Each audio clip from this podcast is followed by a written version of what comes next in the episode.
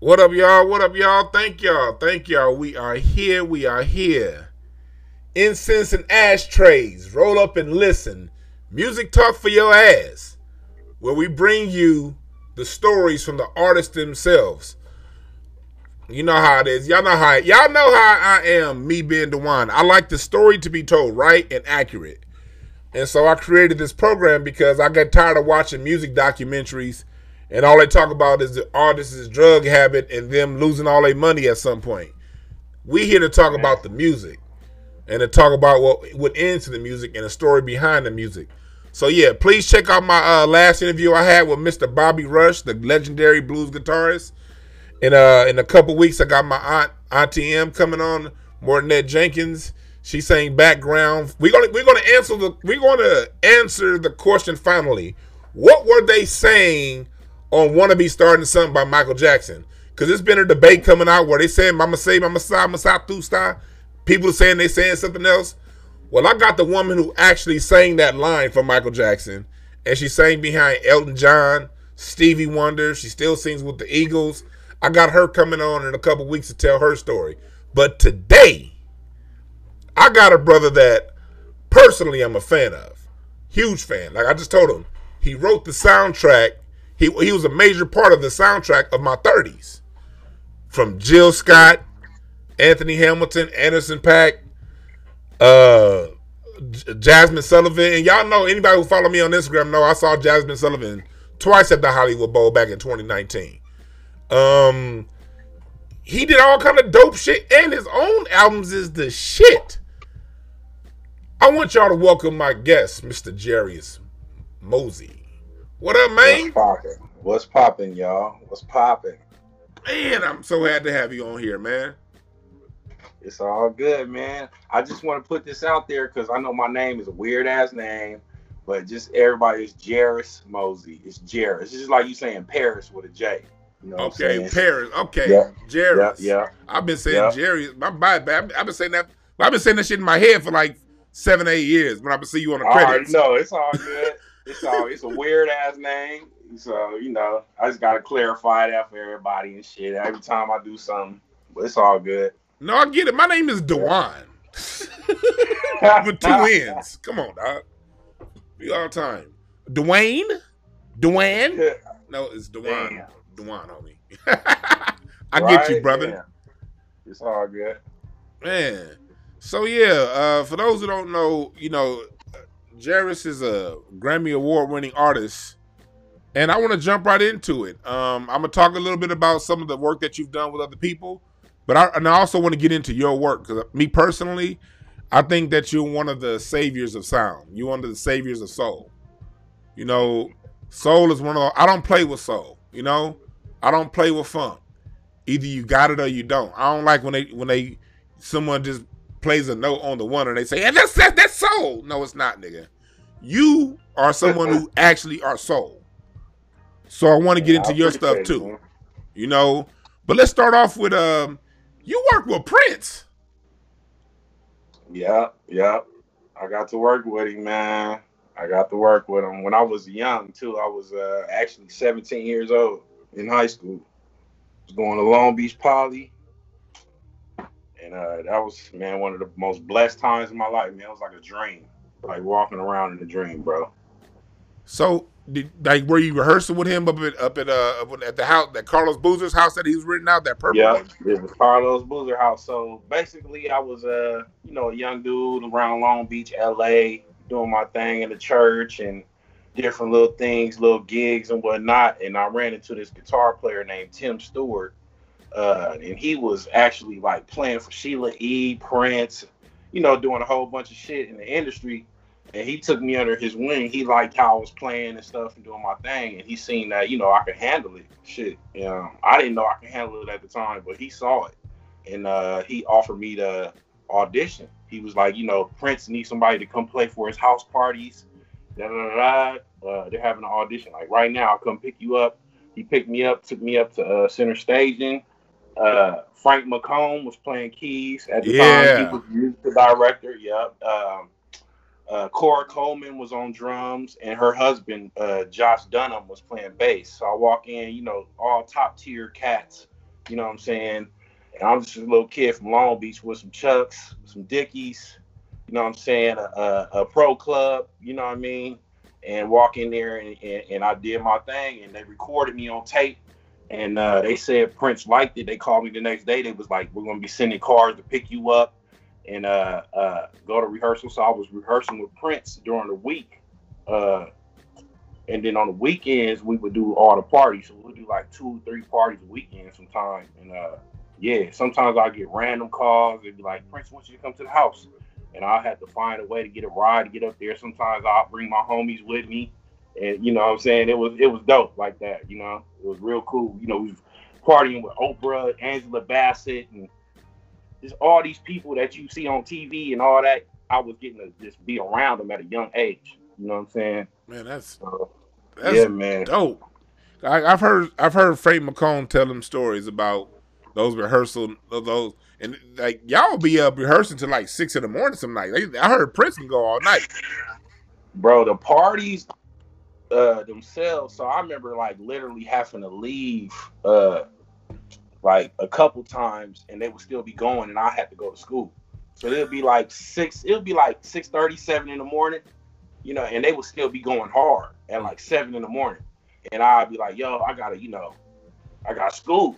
You know what I'm saying? Yeah. So my mom was like, nigga, you got to go to school. You can do all that shit, but nigga, go to school. You know what I'm saying? But I knocked that out. But yeah, those the the shows uh and the rehearsals, the rehearsals themselves used to go to like we'll start at like um I get I'll be getting there late and they'll be already started like twelve or whatever. I'll get there like two or three and we'll still go to like two in the morning or three in the morning or some shit. You know what I'm saying? See. So it was just a weird, crazy time. I was getting paid.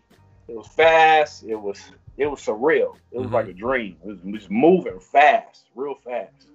You, you know what's the interesting thing that to me is because when I hear your music, your music is so developed, it's layered. It's it's what a lot of music doesn't have today, and you have crescendos, decrescendos, you have dynamics, and I'm like, oh shit, this motherfucker playing with dynamics. I don't hear that much anymore. That makes sense with you getting that kind of a knowledge in church first, because we all know what church music do. church music be all over the place with it. And then having that, basically you got uh you got uh fertilized by Prince. And that like yeah. what's the impact that you've had on that? How did how has that impacted your career in your opinion? The way you see it. Man. Uh and your playing ability. a few times.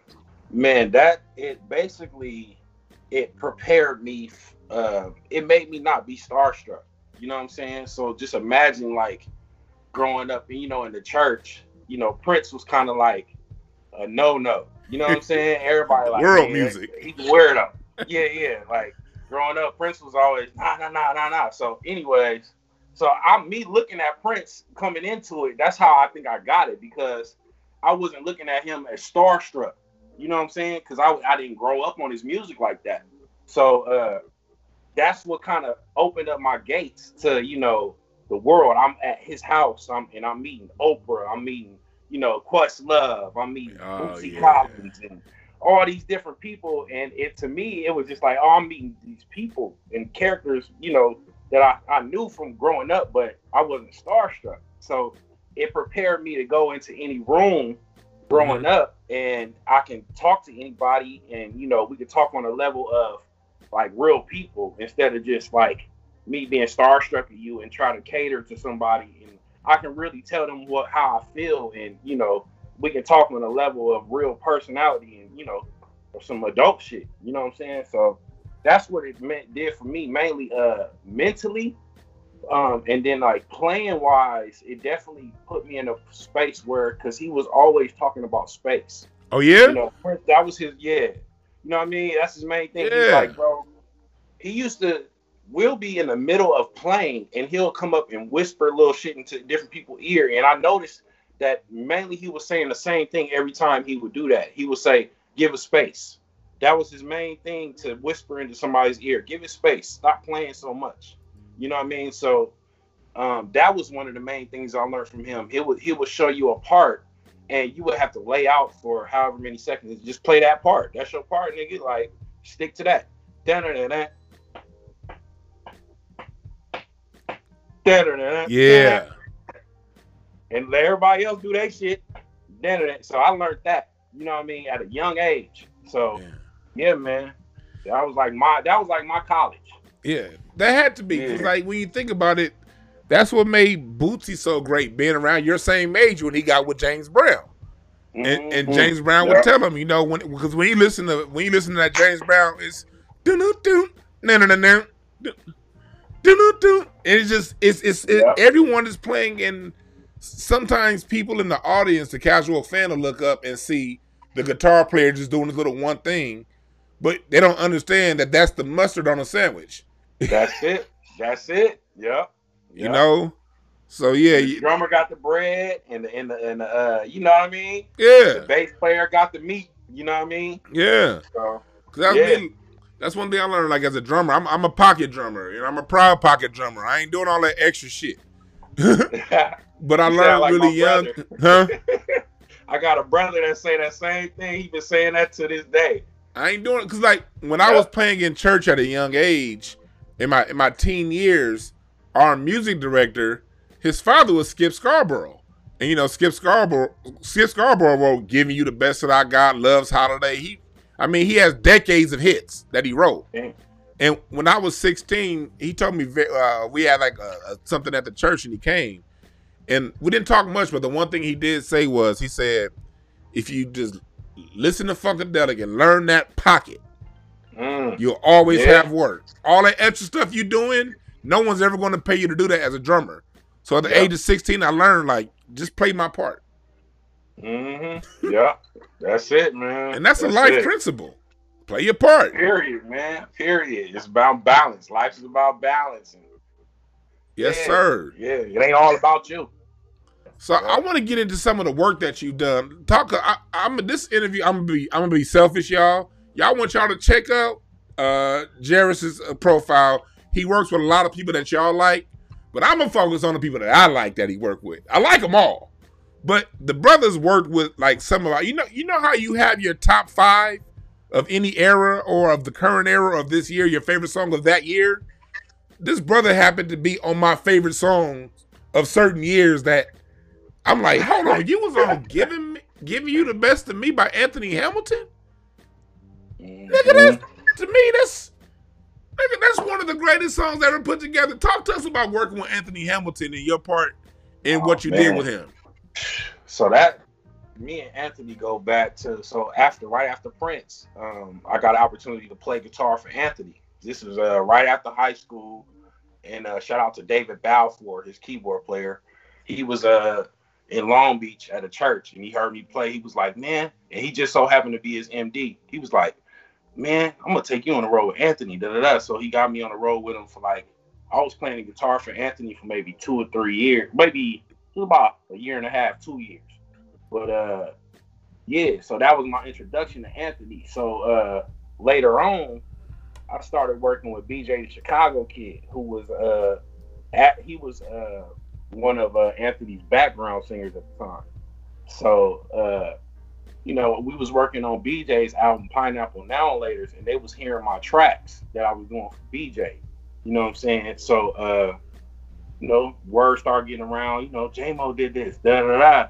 And then finally, Anthony was working on his, uh, I think it was his third album. He was like, "Yeah, I'm gonna fly you out to come do some tracks for my, uh, you know, come do some writing." So I flew out there. Um, basically Anthony that session, uh, I'm gonna be 100% honest with you how I felt about it. Anthony was not feeling that song. You know what I'm saying? We mm. we did at first when we so at the first day I got out there, you know, uh, we did a couple songs and then we played them back and he was like, man, he was like, man, you sound like you in love. He said, I want to do something more upbeat. You know, he old school how he talk. He real cutthroat. Yeah. So uh, like, man, you sound like you in love. I need, I need some more upbeat, more rugged, or whatever. I wasn't feeling like that at the time. I had just got with my baby moms, and mm-hmm. you know what I'm saying, my daughter's mom, and I was feeling real good, like real major chordish. It's, it's a very celebratory song, yeah. Exactly. So I remember the day we had woke up, and I that shit was on my mind. What he was telling me, he was like, "I want an up tempo." So I'm like, I'm not really feeling the minor chords, but I'm feeling the up tempo. So I, the first thing uh, that I thought of, I had had a conversation with BJ that night before, and he was like, "Man, he said you can't miss with that four on the floor type shit." He was like, "That beat, that's boom, Yeah. boom, boom, Drive. boom, boom." Because BJ had a song at the time called uh, "Pimp Harder." Yeah. If y'all go look that up, he had a song way back called "Pimp Hard," and that was like his hit. It was just like that. It was boom, boom, boom, boom, boom, same beat, but I uh, took it and played it on the drums, on the live drums. As soon as I got there, and I just built around that. So I did the beat first, then I did the uh, acoustic guitar chords. I put the bass, then I put the piano,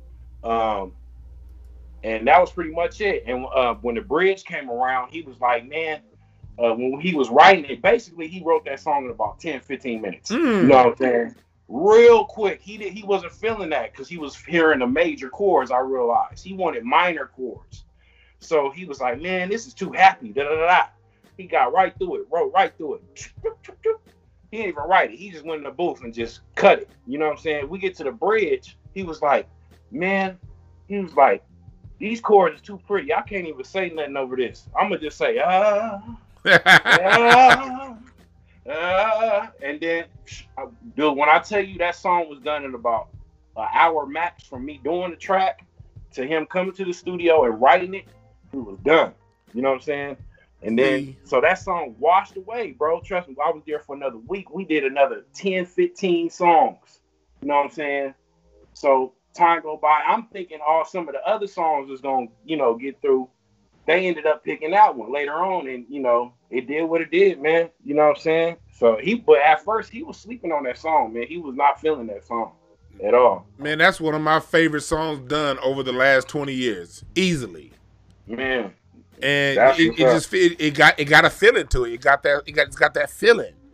And Mhm. so yeah, and Anthony Hamilton, hell, I can't stay away from you too long. That's the song my wife chose for our wedding. So that that brother right there, you know. Mm. So um yeah, you did that, and then you worked with my literally my favorite band of all time, Earth, Wind and Fire. And this album to me, being an Earth, Wind and Fire junkie, was great. A lot of casuals didn't pick up on it because they hear you know, they hear people uh, an old band doing something new. They're like, nah.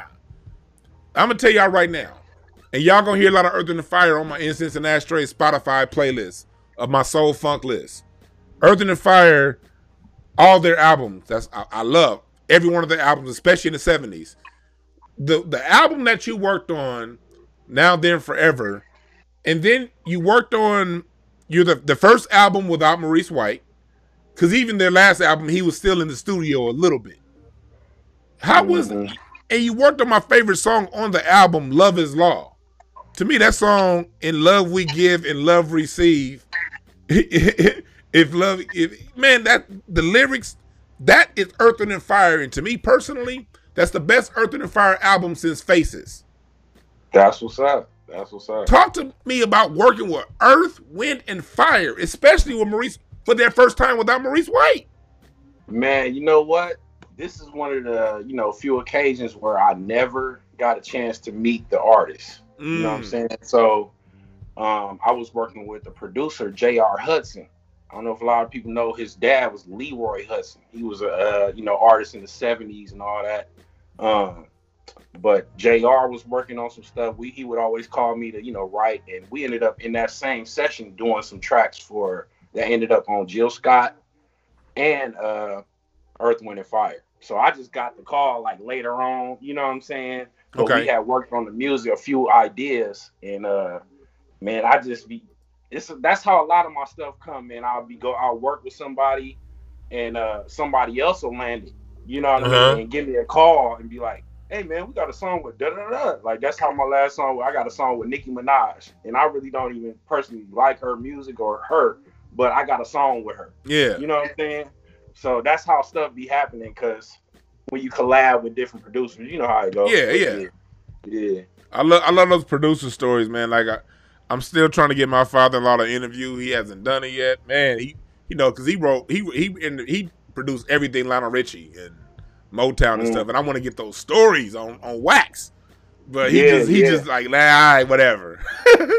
Man, The producers be Man. having the stories, you already know. You already know. man. because this is it's like that, man. When it when it when it comes to, when it comes to music, and you, I'm gonna segue to to that because you mentioned her name, Jill Scott.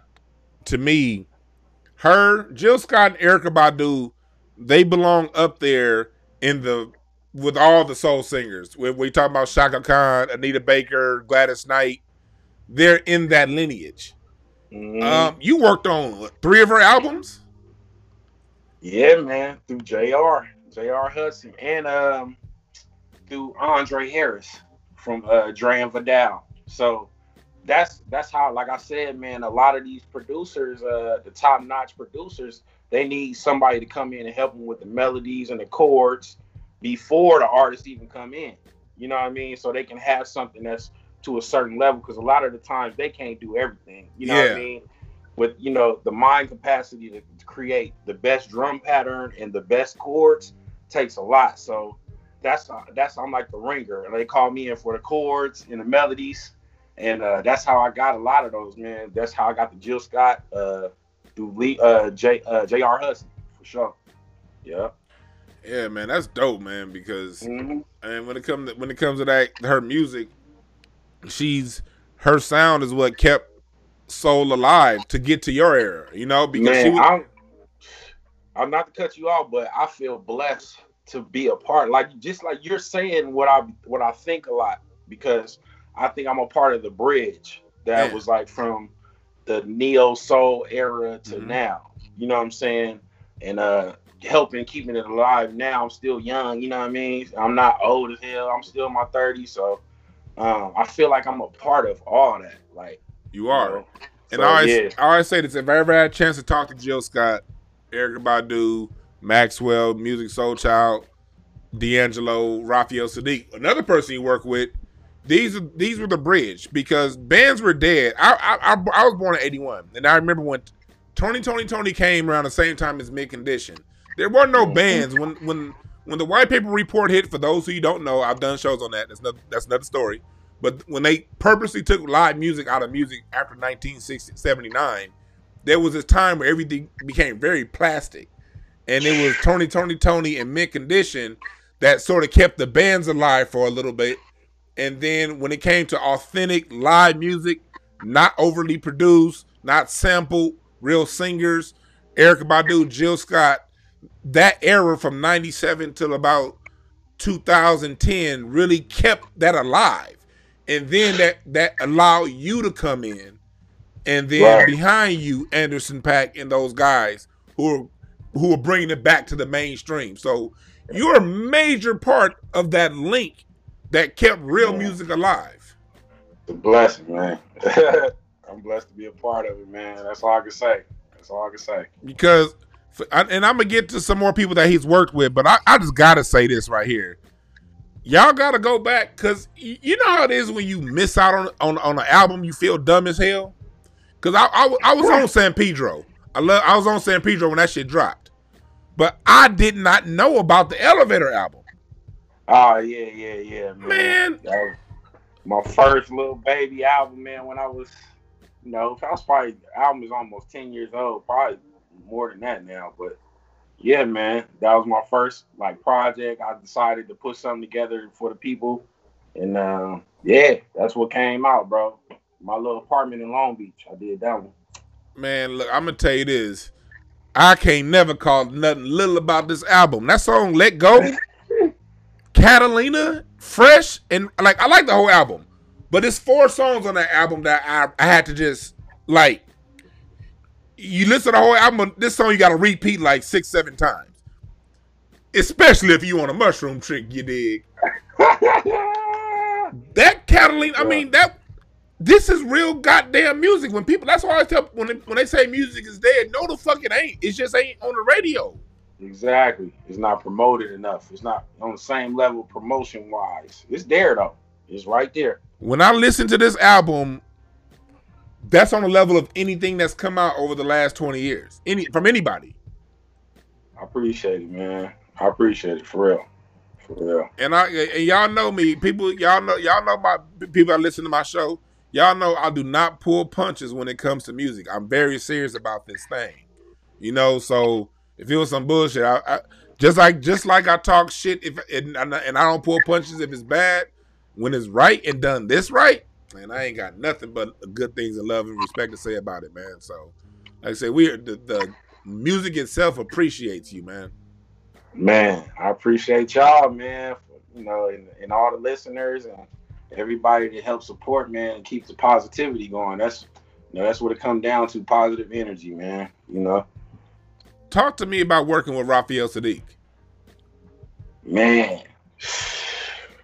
So that's like for me, that's a check off my list. You know what I mean? Top five artists you want to work with. Um, dude, dude is just he's his own character. You know what I mean? He got his own thing, and you can tell his mind is always working. You know what I'm saying? So it's like playing. He's, he's he reminds me of somebody that plays chess. Like I play chess, and uh, you can tell like he's moving steps ahead when he's thinking or about to say something, or you know what I'm saying. So that's what I get from him, man. He's man, he was one of my favorites, bro. He just nostalgic with his sound, and he keep. He's just like me. I used to think the same way. I'm like, as soon as I was thinking I'm like, somebody should make an album that sounds exactly from the 60s or yep. 70s. As soon as I saw it, it was like maybe like a month or two later, he came out with it. So I'm like, oh, okay, I, we on the same wave. Mm-hmm. You know what I mm-hmm. mean? And then eventually, um, through Charlie Bereal, that's how I met uh, Raphael. I had met him in the past, but um, recently we kind of clicked up over the uh, past few years. We've been writing and you know what I mean, and in the studio vibing and stuff. So it's been cool, man. I've been learning. It's like every time I'm around him, that's probably one of the, I'm not starstruck, but I'm definitely a student. You know, yeah. I, mean? I turn to a student, and I'm like just trying to hear everything he trying to say, everything he put out. You know what I mean? So yeah, same here. When he came out with that, uh when he came out with that album based off it, basically, like I said, in the '60s, I was like, okay, yeah. And I always say, if I ever got a chance to talk to the brother, I need Raphael Saadiq to come with an album that's based in 1976 on the one just yeah that yeah yeah yeah i think that's gonna come that's gonna he, come if anybody yeah. can pull that off him and you, and you mentioned charlie Bereal charlie a funky motherfucker yeah, him charlie yeah. you y'all y'all in in the soup. that's a good idea man you might see that coming shit, I might we might have to make that happen. I, I have been saying that because I, I went to Essence Fest the year um, Raphael Saadiq was out there with the album. I think it was 2010, 2011. He opened up Essence Fest, and I had met him before, like just in walking. He he would never remember. Um, but I was like, man, if I ran across him, I was like, I need something from 1976 from you. Because who else? Who else is gonna represent 76 right than him. good idea. Him or D'Angelo. Oh, he, for real. We on the same yeah. wavelength. I was thinking D'Angelo the same thing. They yeah. Because when you listen my, to what they do, top favorite artist, man, D'Angelo is that dude is he's crazy. He's crazy. Like I say, man, I think when D'Angelo made that Voodoo album, he was eating oxtails and cornbread. And, and, and with dug deep for that motherfucker. They dug deep for that shit. yep, for sure. Man. So uh t- and you also worked with um with Ledisi and Jazmine Sullivan. I've always said mm-hmm. I've, I, I see Ledisi, Ledisi and Jazmine Sullivan in those in that in that upper echelon of all time great singers. I always say the music industry failed those sisters because back mm. in the seventies, you get those voices matched up with Hayes and Porter, matched up, mm-hmm. you know, with with with those top level uh, Gamble and Huff matched up with mm-hmm. uh, with a real heavy live sound. Those right, sisters, right. you know, they they've gotten thrown into a lot of the their music. Has kind of had, unfortunately for them, for me, just as a listener, I still love them regardless. It yeah. that sort of those melodic, beautiful, powerful voices on plastic sounds that don't really support what they can belt out. Right. So you right. work with them on some real shit. How was that, man? Man, that's one of my goals. Exactly what you're saying, man. I hear a lot of these artists um, trying to conform to what's going on right now, as far as the uh, frequency of the highs and the auto tune and uh, certain drums. So they like everybody got to have. Oh, my drums got to be knocking, and all your drums don't got to be knocking all the time. You know what I'm saying? They don't have to be extra crispy and all that. Sometimes you just got to lay a bed, a beautiful bed with a bedding and a bedspread so somebody can lay on it. You know what I mean? So working with them, I was I was fortunate enough to you know be in the studio with them on this one. Anderson actually plugged me with Jazmine. Um, she came to my studio. I ain't gonna lie, I was a little nervous because I never met her, and you know, you know, we clicked though when she came in there. You know what I'm saying? I started playing tracks, and um, yeah, she vibed to about three or four of them. You know what I mean? And, and got busy. You know, when she first sung it, I was thrown off. It's like, damn, you gonna go there with it? I didn't know she was gonna go all the way there with it, but Yeah. hey, that's where you at with it. All I can do is try to enhance what you do and help you, you know, get to your goal. So, and it ended up being good, you know, for her. So, um, that one and then Legacy, um, man, we was in the studio vibing. We came up with anything for you, man, and um, that was with a producer named Rex Rideout Mm-hmm. um, a legendary producer, and uh, we was just in there vibing, man. We was uh, like, she was saying she wanted to do a slow jam, and you know, on some D'Angelo type shit, and that's what I channeled at the moment. You know, Okay. the chord changes, uh, and that's what I channeled from her, and just put it down, bro. that's Like pretty much. I've always wanted to see Ledisi, Jazmine Sullivan, Lalah Hathaway. I want to hear their voices with a live band, strings. Yeah, And if I can't get a full choir, at least Mhm. get me like three good, some good, strong background singers that can, yeah, you know, Yeah, because yeah. you know what that's gonna do to them. It's gonna make them just Man, trust me, trust me. I know, man, because that's what I dedicated. I gonna say my whole production style. I definitely use, you know, uh, program drums here and there, and you know, I stay up to date. But I like to keep live instrumentation in there because that's what keeps it to where I mean, you can literally play it any year from now, and you're gonna be able to still listen to it. You know what I mean? I think the machines, the more machines you use, the more dates you put on your music.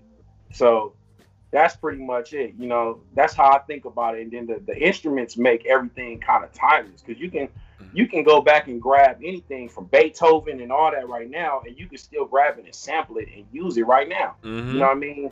Certain music you can't really grab it if it got too many like instruments and I mean not instruments but uh like you know Uh, mechanical sounds. instruments. Yeah, yeah, like that type of stuff like going on. You can't really sample it. So um I'm going on about the shit, but yeah, you know. Yeah, no, no, no. That's that's good information because I always say live music is the heart. You know, they call it an organ. What do you have inside of you? Organs. Yeah. You know, Yeah, That you- exactly, You, pull exactly. someone's heartstrings. You know, Exactly. your your your your your heartbeat is a drum. Yeah. So yeah.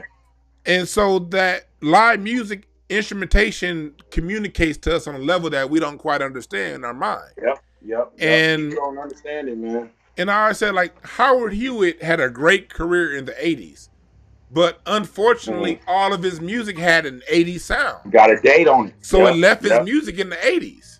Yep. Versus when you go back to those Luther Vandross, Marvin, Marcus Miller, when they were together.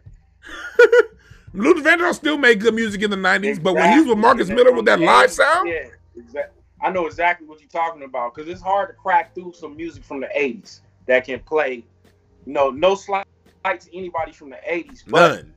There was a lot of machinery going on and, and mechanical things that, you know, it just really didn't last for me. I like the 70s and the 60s. You know what I'm saying? That shit, that music, I could play that shit to this day. You know what I mean? It's just amazing. It's amazing.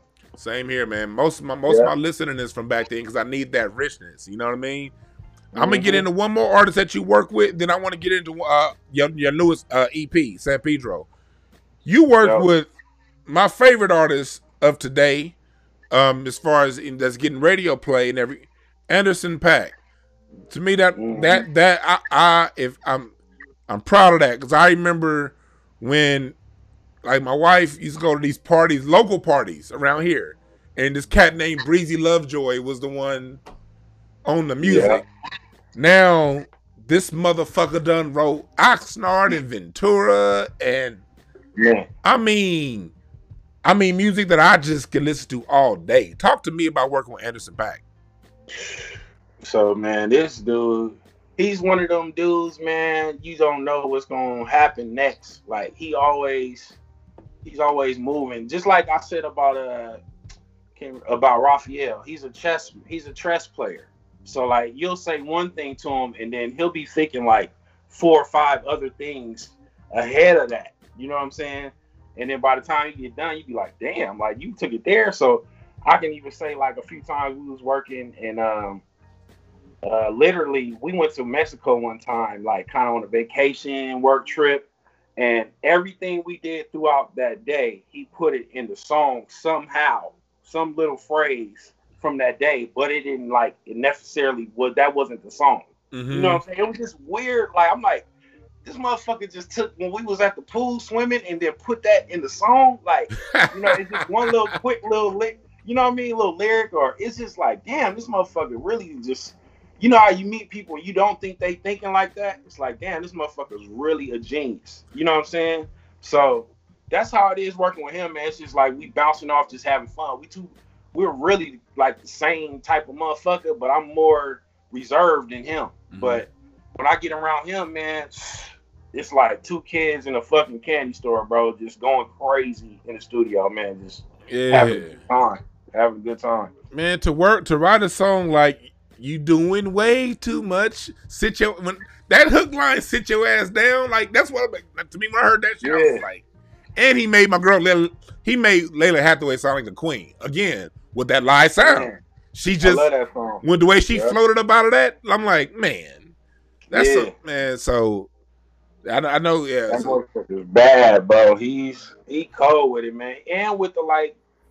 He one of them type of motherfuckers that'll think of the whole video in the session. You know what I mean? He'd be like, "Oh, we gotta do a video like this," and da da Like, we're gonna be in on the chair, da da da. And he'll think the whole video, the whole thing, the whole rollout right there. You know what I mean? And he one of them type of motherfuckers. He ain't gonna leave without getting a song done. Mm-hmm. I done mm. been in studio sessions with motherfuckers, and you be in there all day and nothing gets done. You know what I'm saying? And he one of the people that I noticed that he like, nah, motherfucker, we coming out of here with some heat. You know what mm-hmm. I'm saying? Fuck that. So that's why I like fucking with him too. Uh, which song? I know you want uh, the album of the year, uh, uh, R&B for for for, for Ventura. Did, were there any songs on the album that won anything? Um, yep, he won. Uh, we won one for the R and B performance. Uh, with uh Andre three thousand. Uh, come home. Oh, come home. Oh, that's my yep, shit. Yep. Yeah, that was another one where I was fortunate to be. I was fortunate to be a part of it. Where he called me and I fucking lost my mind when he told me Andre 3000, you know what I'm saying, got on the fucking song. Like he went through all, he said Andre went through all the beats of the album, you know, uh, other beats that he played for him and stuff. And he just liked that one. And it was this part I remember in the studio when I played it, I was like, man, this shit kind of weird, but fuck it. I remember thinking that, like, man, fuck it, this shit weird as fuck. Because it was like a off, it's like a three bar phrase of what he's rapping on top of. Yes. If you go back and listen to it, it's a three bar phrase instead of a four bar. So I was like, man, fuck it, I'm gonna do some weird shit. Fuck it. And I remember thinking that and doing it. Like, I hope they gonna like this shit. And then fucking Andre 3000 raps on that motherfucker. You know what I'm saying? So, that's what's up. Yeah, that's what I learned too, man. I'm like, man, fuck it. I like taking chances in the studio, man. Fuck it. You say you take chances in the studio, huh? Yeah, man. Yeah. That's what's up, man. You have to like that. That's yeah. that's where the beauty comes in because that song could come home. I remember before the album came out, one of my homeboys who actually turned me on to Anderson back about five six years ago, he just put up a tweet. It said, "This nigga Anderson .Paak got three thousand on the track. I can't wait for it to drop." I was like, "What?" And so, with that being the first song on the album, I mean that just lets you know the rest of this album is just gonna be the shit. Right, right. Man, what song did you work on on Oxnard? Because a lot of people, some people, I don't, I, I, I, can't trust anybody who ever tripped on Oxnard. That album was goddamn great. I'll be saying the same thing. I think people just, uh, you know how people are, man. Like it was just one of those. It was timing, the timing okay. of it, and I think because it has something to do with like, I don't know, it was his first commercial album or something. Mm-hmm. But I think the shit is knocking. I ain't gonna lie. When I first, especially when I heard it in the studio, I was like, man, this shit is incredible, man. Like, but um, I worked on uh the first song on Oxnard. Uh, damn. Um, I can't. The first, not head low. Head low, the second song. It's right. Yes, the intro. It's the actual intro. I can't fucking. Of the chase. The chase. I love that yeah, shit. I, yeah, I worked on the chase and the song that he got with uh Pusha T. You know what I'm saying? That was another one where I got a call. He was like, "Man, I got Pusha T on the verse." I'm like, "What, nigga? Like, we got a song with Pusha T? Like, what?" Yep, yeah, man. I was fortunate to work on that. The chase came about. We was like watching like fucking uh because Anderson is like part Asian. I don't know his whole background, but he like a lot of Asian shit. So you walk in his studio, he'll have some Asian movies playing. You know what I'm saying? So that day we was watching like, you know, some Asian shit playing on the TV, and this little melody came on there. You know what I'm saying? Like, was like, damn, that's kind of cool. But we just flipped what that melody was on there. You know what I'm saying? That's how we built that song out. And we had a homegirl, shout out to Vicky. She played keyboard. She's actually Asian. So that Mhm. like that sound of that yeah. got that authentic, you know what I mean? That shit. And I got my boys, uh, the regiment. That was my first time like coaching a, uh, horn section, and Okay, it was just a beautiful time for me, man. He let me spread my wings in that time for sure. man. The chase. I always say, man, that, that just made me feel like because it's funny you said that watching the movie because when I hear it, I feel like going back and watching the early '70s blaxploitation. You jive sucker. That's what I hear when I hear that song come on. I love that song. yep. So yeah, but now I want to get into more of what uh, uh, uh, uh, your music on in this in this last EP that you've done, uh, San Pedro. For those of you who haven't heard San Pedro, get off your lazy ass and go ahead and download that shit right now. It's a couple people because I, I had already posted on my Instagram. I'm always posting music that I'm listening to, which I'm now putting in the playlist, folks. I got a soul fuck list and a jazz soul playlist that I'm uh, I'm curating right now for Instagram for those of you listening because y'all always want to know what the fuck I'm listening to, and, and guarantee you, uh, Jairus music is gonna be on that playlist. Um, I put it out, and there's a few people who already uh, downloaded some of your stuff and they love it. Talk to us about San Pedro and how that came about, and why it's named San Pedro. Man, so basically, man, 2020, like we all went through it. That was one of the worst years of time, period. I Mm-hmm. don't think everybody kind of realized that. That was probably one of the worst times ever, period. Mm-hmm. But uh, um, so me going through that year, um, you know, I had a few family members that got sick, and, and uh, so long story short, man, I had had a crazy, you know, I'm gonna just say it, fuck it, I had did DMT. You know what I'm saying? So a lot of people don't know about that. I want to uh, try that. yeah. So I ended up doing it, and I had this revelation of, man, I got to get closer to my family. You know what I'm saying? So, uh, something told me, man, get out of Hollywood and move back to your hometown, closer to your mother. You know what I'm saying? So uh, last year, man, I picked up everything. I said, fuck it, and then uh, the pandemic hit. It was like perfect timing, wasn't shit going on. I moved back to Long Beach. You know what I'm saying? So uh, in the meantime, you know, months going by, my mother got sick. She got real sick. You know what I'm saying?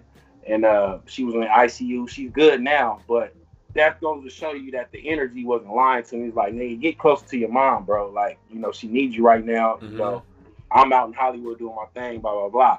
But uh, long story short, me moving to Long Beach, I was trying to find like different spots to, you know, just hang out and just, you know, catch a vibe or whatever. And um, growing up in Long Beach, man, I never really noticed, you know, San Pedro. We never really went over the bridge and went to San Pedro to hang out. So something told me one day, man, just drive over there and just start driving around. So I'm driving around, uh, you know, and I find, you know, they got a couple beaches over there, Cabrillo, White Point, uh, Sunken City, where part of the city actually fell inside of the ocean. So that kind of attracted me. I'm like, damn, the land is kind of talking over there. It's uh, Mhm. active land. It be moving for real, for real. Yeah, it's shifting and moving. Like the last one was like two years ago, like it some landslide two years ago. So I'm like, damn, that's that attracted me. So uh, I'm going over there. I'm having shroom trips. I'm going over there, coming right back to the house. And then when I come back home, that that was what was inspiring me. My views, my uh, listening to the different, you know, Latinos that's around and the music that they're playing. You know, the old, a lot of a lot of people don't know the Latino community out here play a lot of old school 50s and 60s black music. They preserve you know that sound for us. Yeah, they do. Exactly. They keep it alive. So they'll be around with the low riders, you know, you know, playing that shit. And that shit inspired me, man, especially the song uh uh Clouds. Um, that got that old school feel. That's it reminded me of when I was sitting out there seeing them in the low rider. Yeah. You know what I'm saying?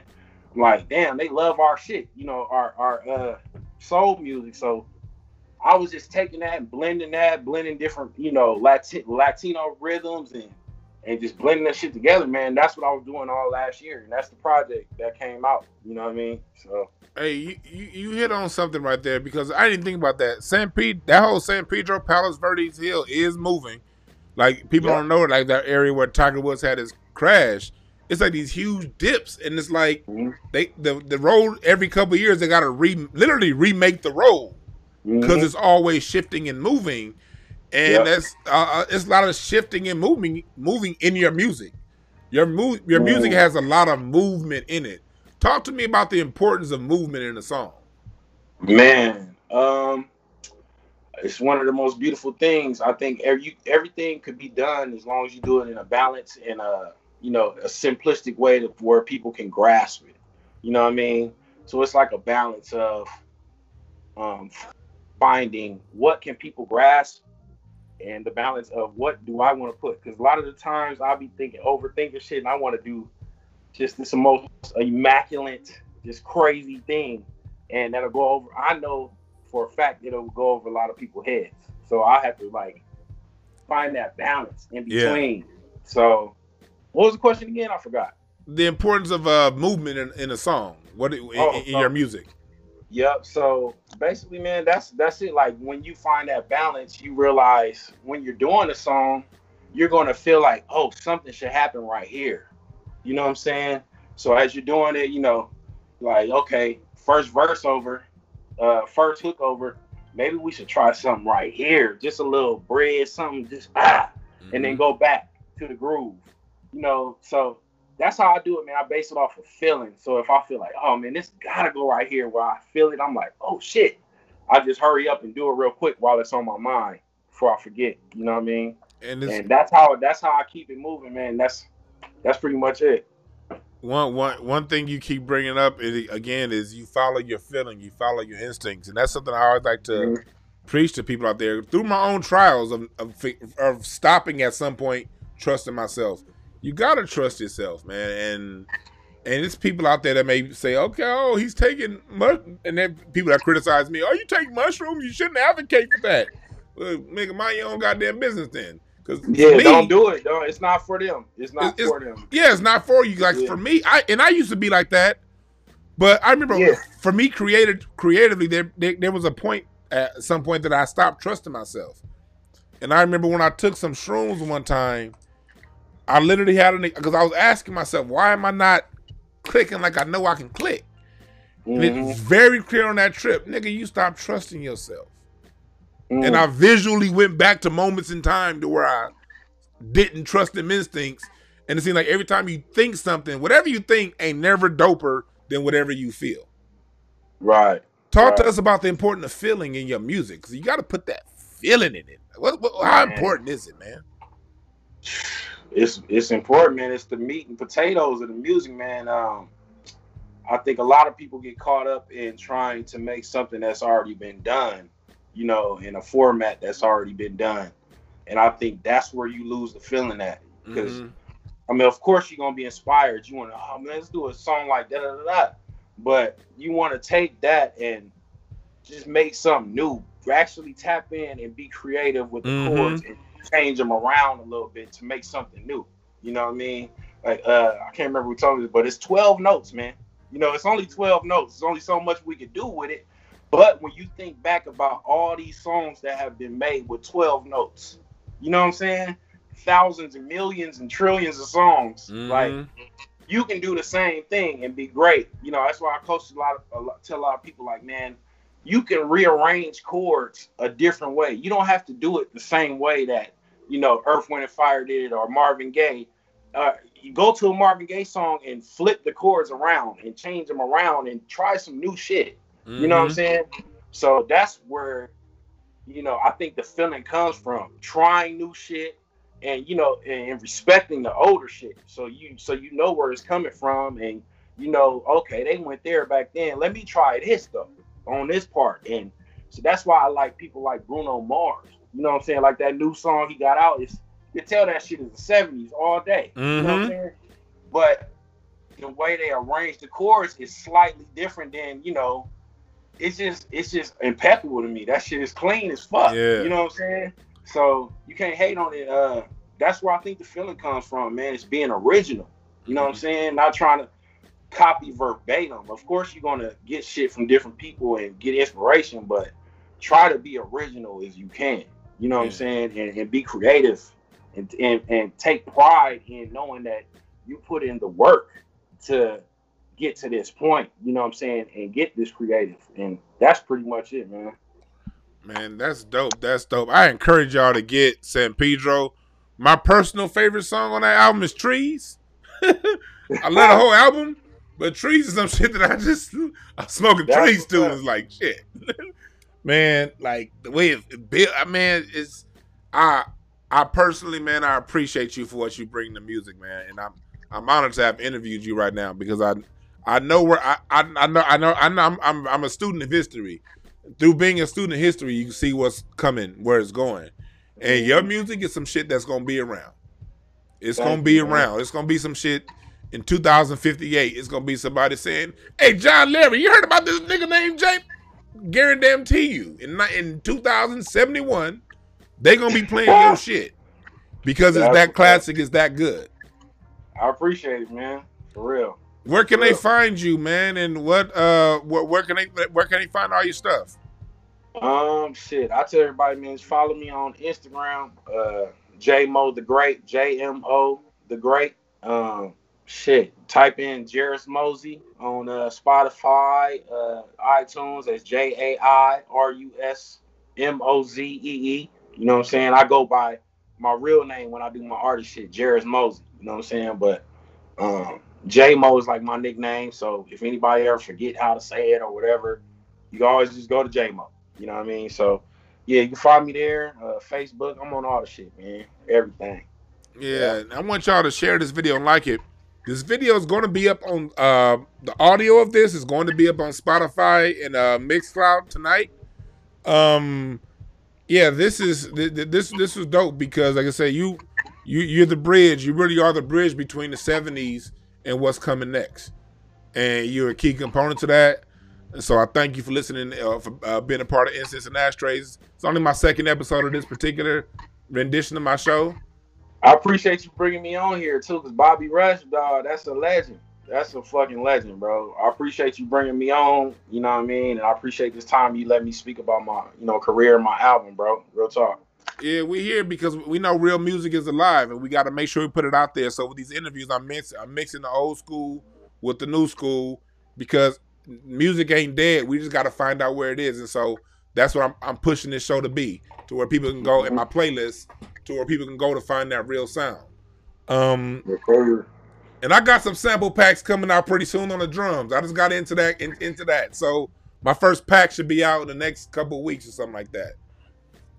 Man, that's an amazing game to get into. Trust me. Trust yeah, me. yeah, yeah, yeah. So y'all go ahead and look that out on Incense and Ashtrays. we oh pre- yeah, hey, not to cut you off, Dewan. I go got, ahead. I got a pack too for your listeners. Y'all go on swagsample.com. That's a that's a uh, website that I started to sell, you know, samples and stuff. We got Charlie Bereal on there. We got Jamie Gamble. Okay. Uh, you know, you know Jamie Gamble. Yeah. LA, remember? So we got him. We got packs with him. So we might have to get a pack with you, bro, and uh, do that too. But swagsample.com, y'all, if y'all need some sounds. You know what I mean? Swagsample.com. And I'm, I'm gonna have to get Charlie on here because Charlie a funky motherfucker too. God damn, that nigga good. Yeah, he a young legend too, man. Yes, he All is. Day. Yes, he is, man. So I appreciate y'all. I appreciate y'all for listening, J Mo. I'll be in contact, my brother. Much respect, man. Much respect. Have a good one. All right, peace. Peace.